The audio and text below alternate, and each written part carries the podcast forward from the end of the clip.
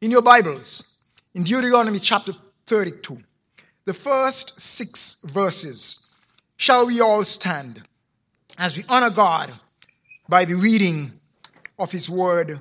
Deuteronomy chapter 32 and uh, verse 1.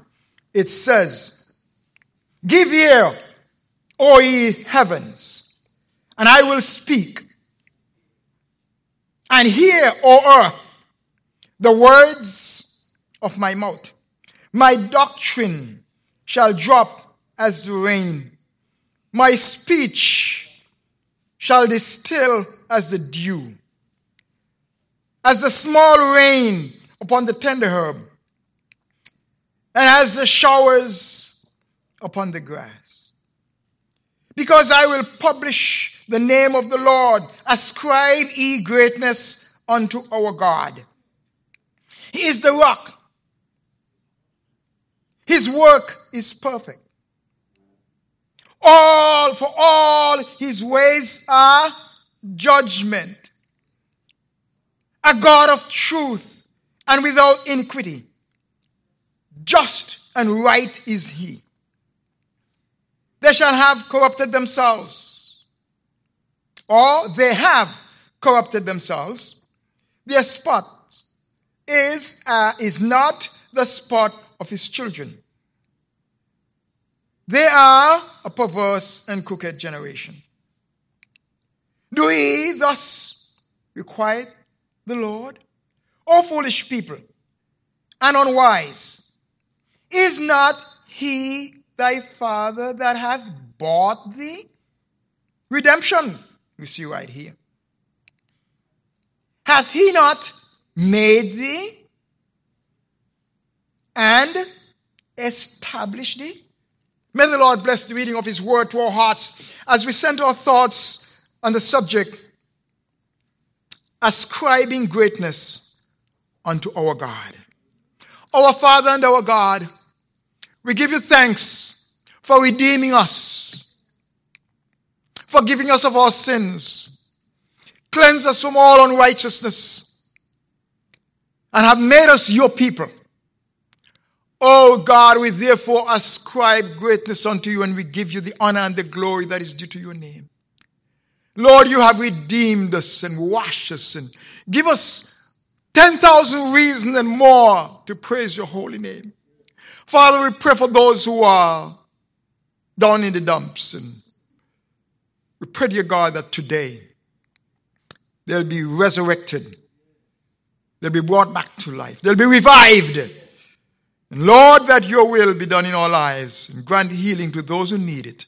Grant salvation to those who are still outside of the family. And for those Christians who are cold and backslidden, may they be restored to fellowship these mercies. We ask for Jesus Christ, O Lord. Amen. You may be seated. Ascribing greatness unto our God. According to the last verse of the previous chapter, which could be the first verse of this chapter. This is the final song of Moses before he took his journey to his final resting place. Isn't that wonderful? That a man took his walk to his final resting place. No undertaker took him there and there was nobody to bawl and cry. Look at the last verse in the previous chapter, and you'll understand what I'm saying, and also verse 19. Look at the last verse, chapter 31, and the last verse, and if you have Bible with uh, topics, over the last verse it says, the song of Moses. And it reads, verse 30. And Moses spake in the ears of the children of, oh, sorry, all the congregation of Israel, the words of this song until they were ended. Verse 19.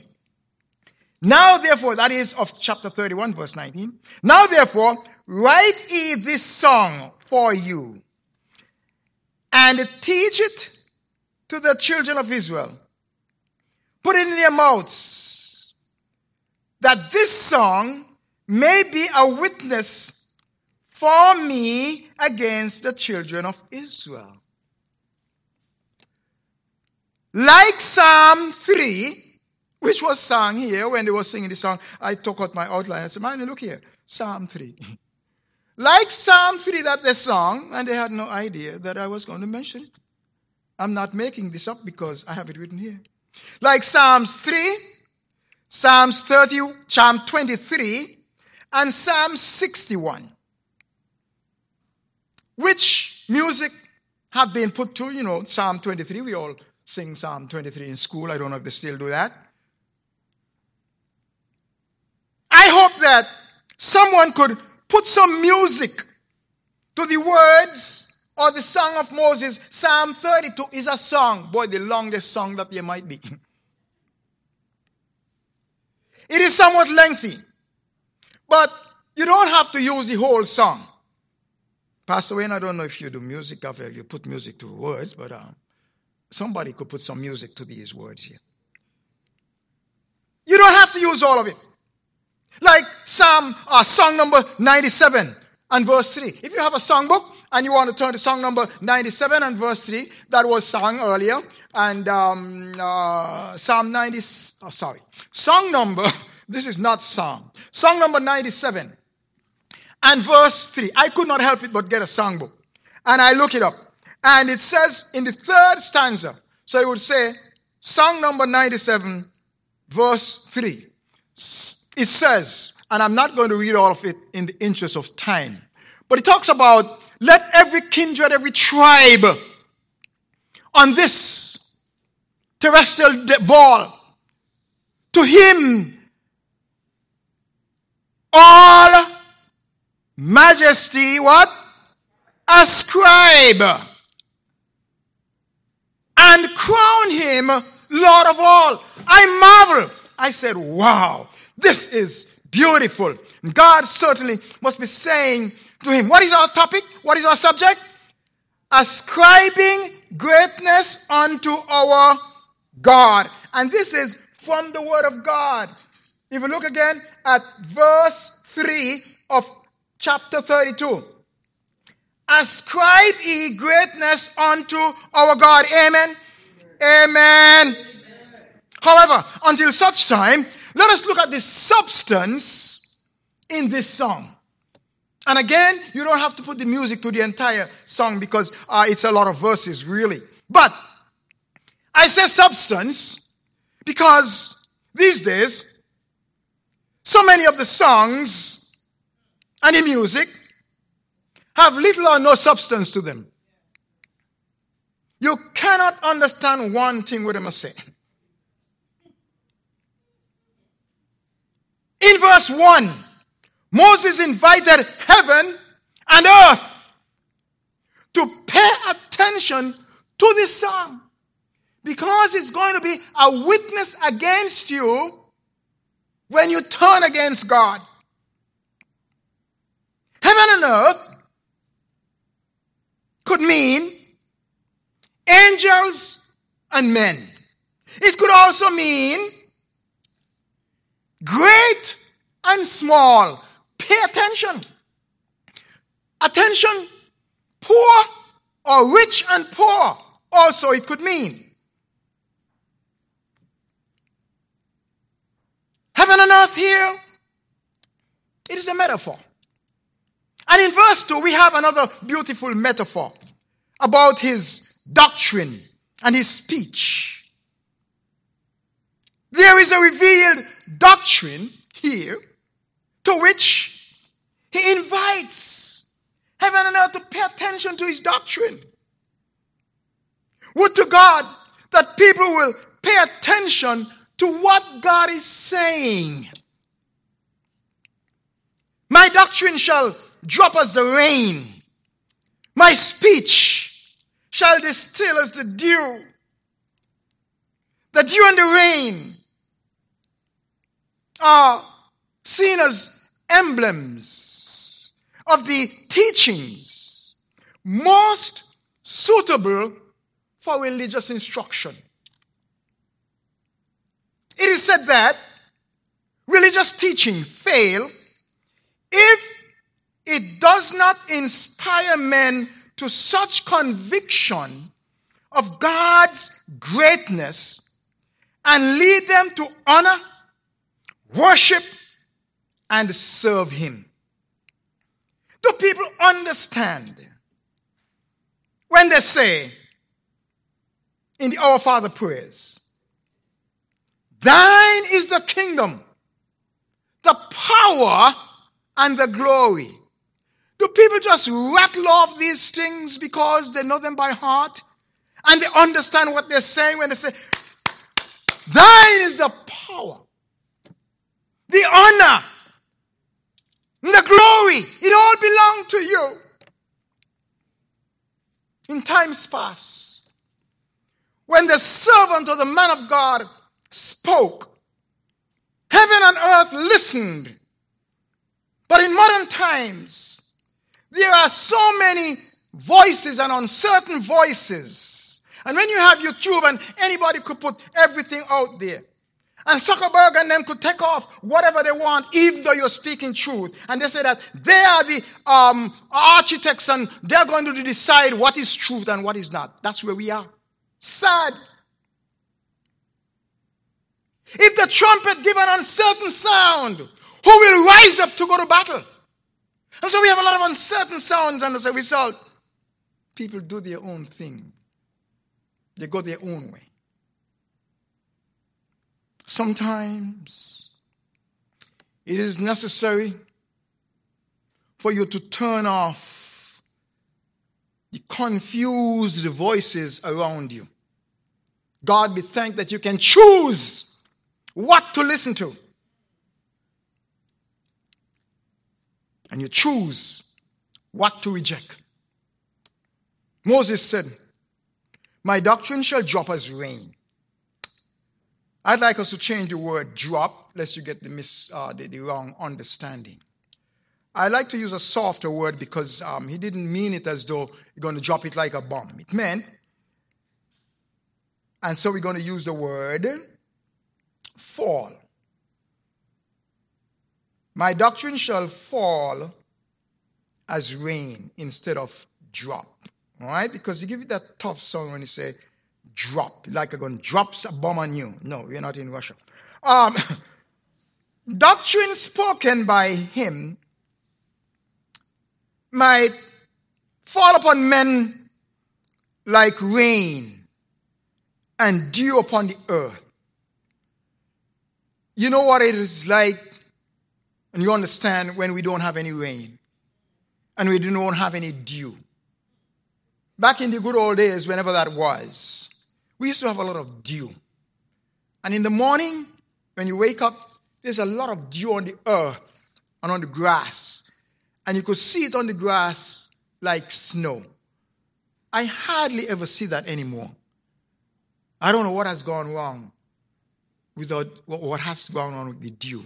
But anybody notice that we don't, uh, maybe the older heads, the young one don't know what I'm talking about.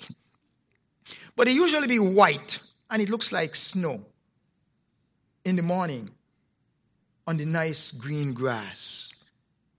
And the animals would love it because they get water and they get their grass, they get their food. But I noticed that we hardly see that anymore. But that dew is very important. And that rain, and you know how important the rain is. And that is exactly what Moses is talking about here. In that his doctrine and the dew will fall upon the earth. Or, again, it's a metaphor in that it will penetrate into the hearts and influence them and to produce good fruits. That man, his doctrine, will fall like dew and rain and penetrate the heart of man so it would influence the man, uh, influence man to do that which is good and that which is right because there is so much evil in the world. However, the words that Moses spoke here seem to be prophetic in that, as we shall see that when we come down to the points here, especially the first point that Moses it seems to me that Moses was talking about things that he didn't quite understand. You remember that God told Daniel when Daniel said, God, I don't understand what you're saying here. God said, Daniel, shut up the books. This is not for you. But this is for people to come. And it seems God was saying the same thing to Moses. And some of the things that Moses has said before, and uh, some of it in Psalm 91, um, and some of the other Psalms which we shall look at, and you'll see that Moses knew what he was talking about. And he was talking about the redemption of Jesus Christ and Jesus uh, coming and redeeming the world. But um, in keeping with our subject, ascribe ye greatness unto God. The question is, why and how should we ascribe greatness unto our God? The word ascribe, it means to assign, to give, to regard as belonging, giving something to someone, ascribing greatness to God. And so, number one, what shall we ascribe to God? We ascribe to God, first of all, greatness because He is the true rock of our salvation. Amen. Amen. And you may also put it here. He's the true rock of our redemption, as Sister Renel just sang there. Our Redeemer. And that song just fills our hearts and it puts something, penetrates the heart. It does something for you.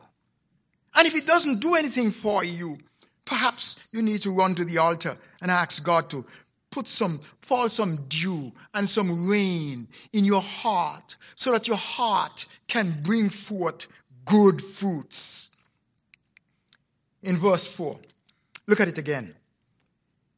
He is the rock. His work is perfect. For all his ways are judgment. A God of truth and without iniquity. Just and right is he.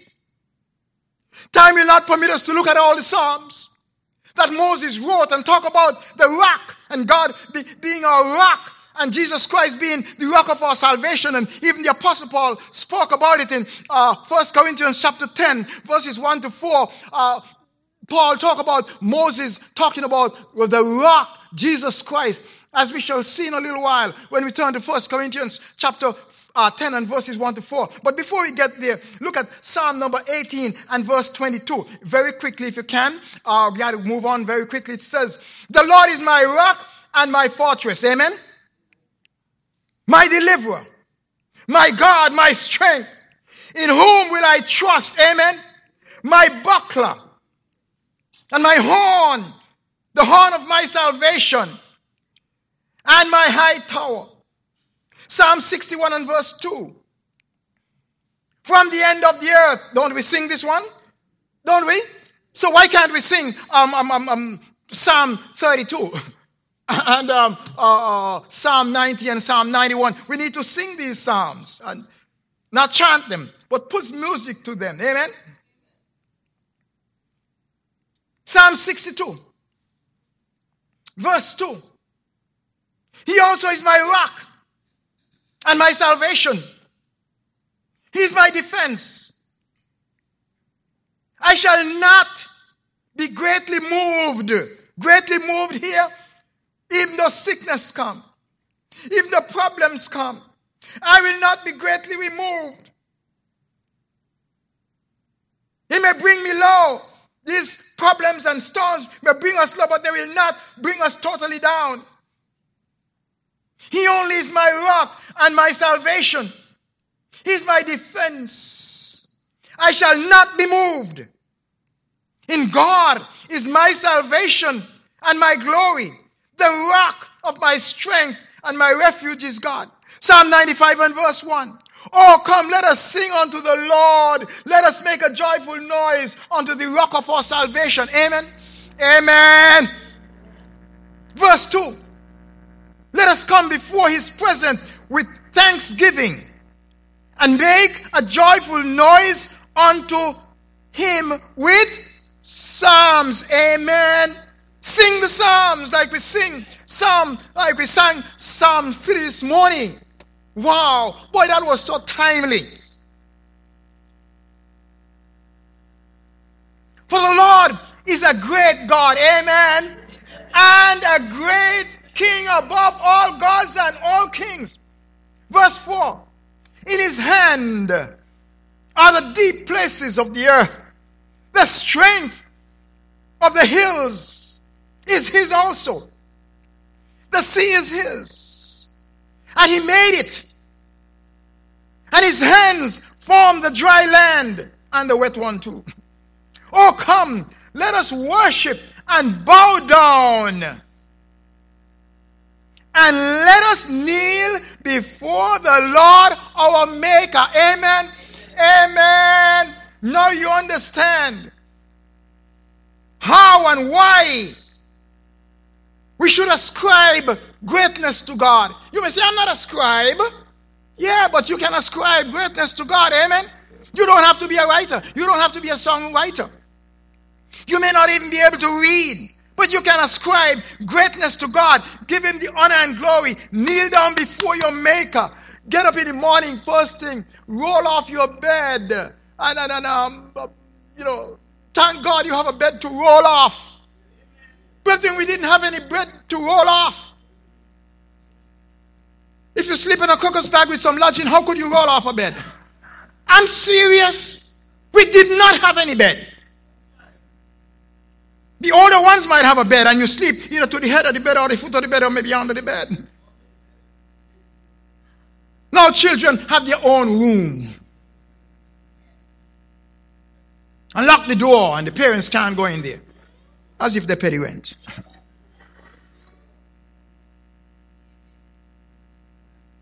And they have this bed and they don't know how to get off the bed and get down on their knees and pray and thank God for a bed. Nice, silly mattress and thing. Matthew chapter 16 and verse 17. And Jesus answered and said unto him, Blessed art thou, Simon Bar Jonah, for flesh and blood hath not revealed this unto you, but the Father which is in heaven, who also revealed it to Moses. Well, that's my put in there. I put that in there. And I say unto you also, Peter, that you are Peter. And upon this rock I will build my church. Do you know up until this day, there are people still say that the rock, the rock that Jesus Christ referred to was Peter? They don't understand the language.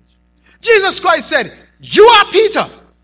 And Peter, upon this rock I will build my church, and the gates of hell will not prevail against it.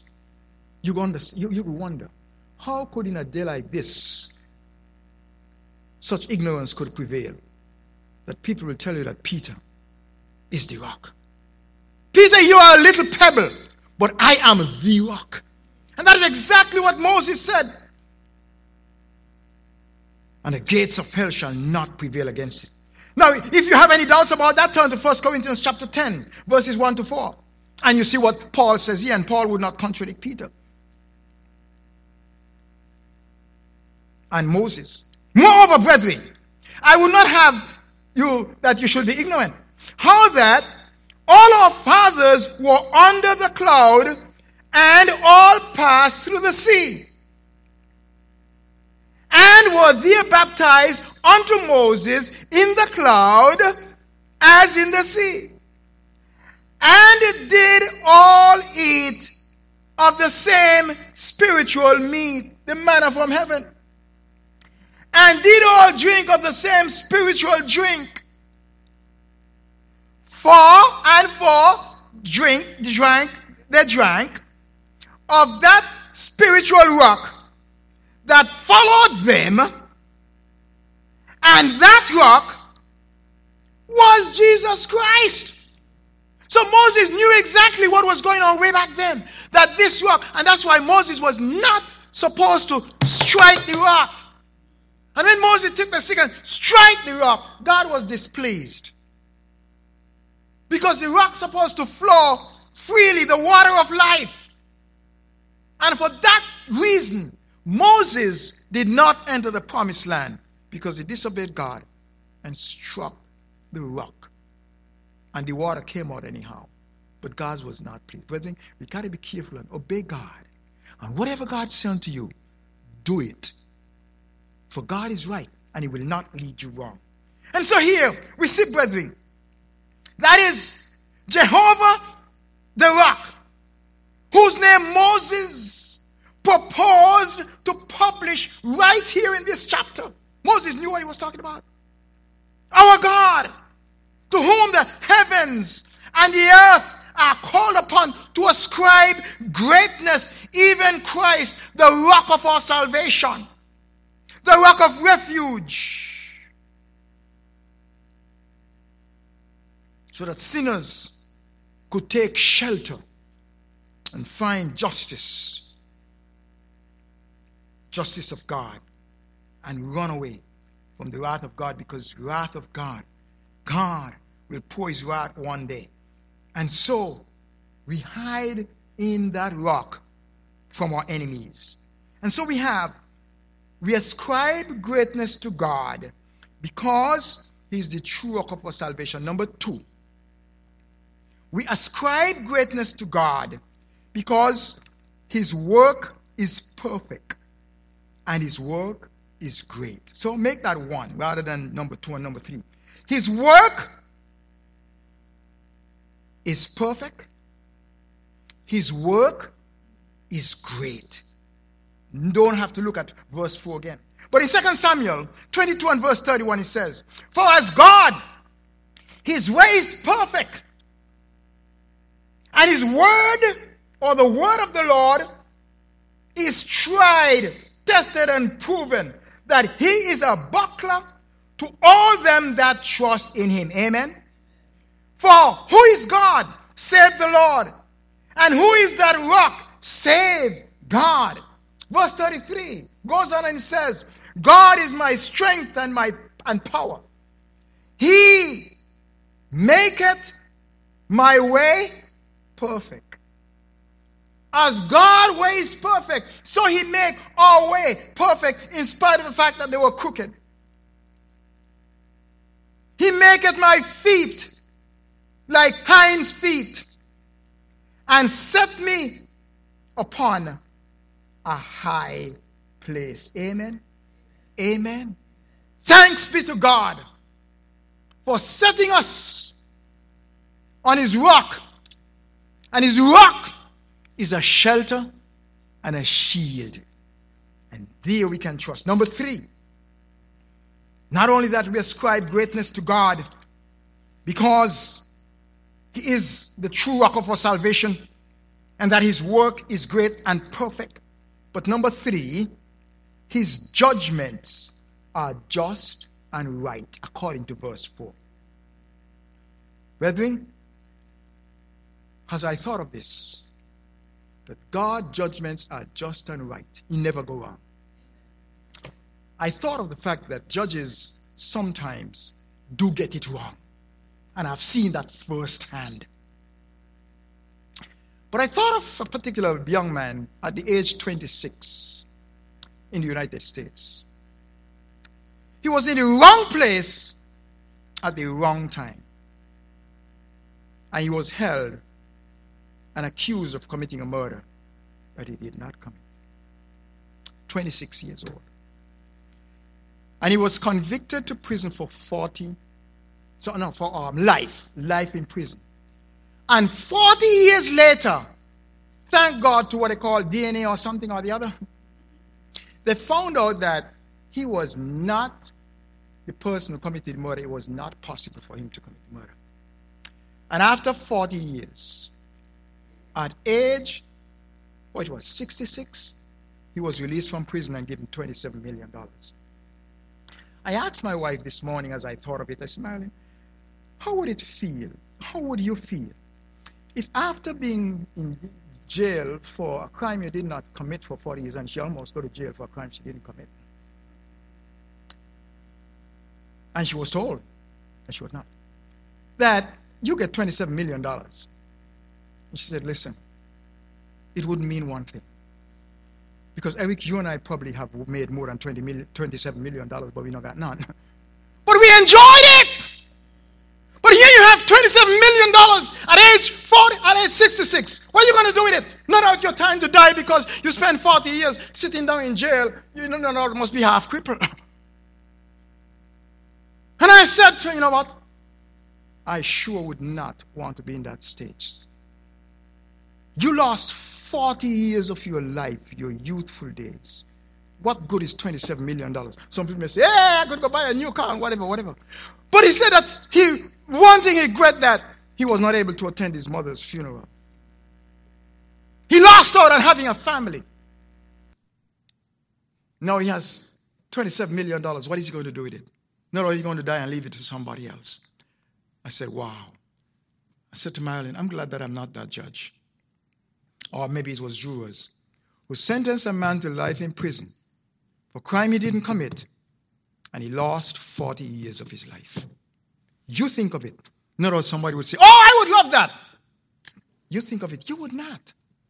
And I say, I'm glad that I'm not that judge. I was not a juror who sentenced a man to life in prison for a crime he did not commit, and 40 years later, they found that he was an innocent man.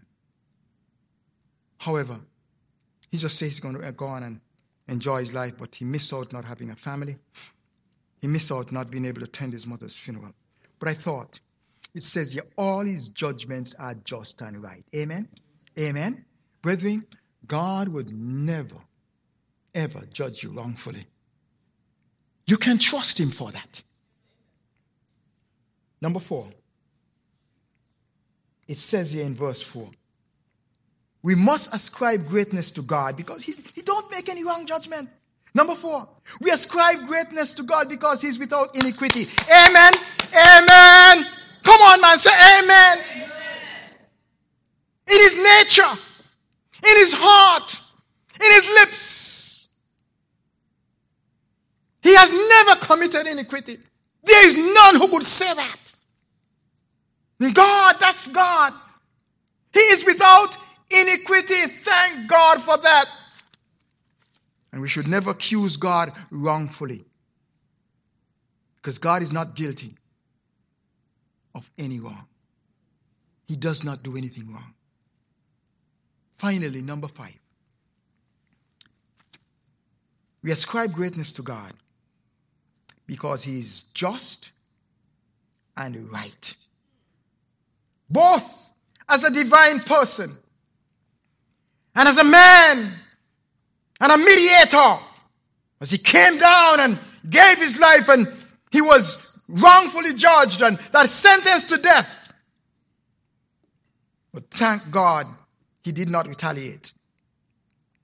A lover and doer of righteousness. So that we too always could be made perfect. Amen. Amen. Listen, if you're a person and you're crooked and you do a lot of crooked things, come on, you need to get out of that and come into this. It's about time. The put a, that you put away deceitfulness. You live right and keep out of the dark places. And don't put on a false front when you're in, in people and then in, in, in secret you do that which is evil. No. That is not the way of righteousness, and God would not have us to live like that. A worker out of righteousness in people's heart and life a justifier of all men if we will commit ourselves to him. Right and upright. And he expects us to be up or right and upright in our doings and our dealings. God, our Savior. And therefore, greatness must be ascribed to God. I warn you I warn you about ascribing greatness to man. A lot of us lift up politicians and think as though they are gods. They're human.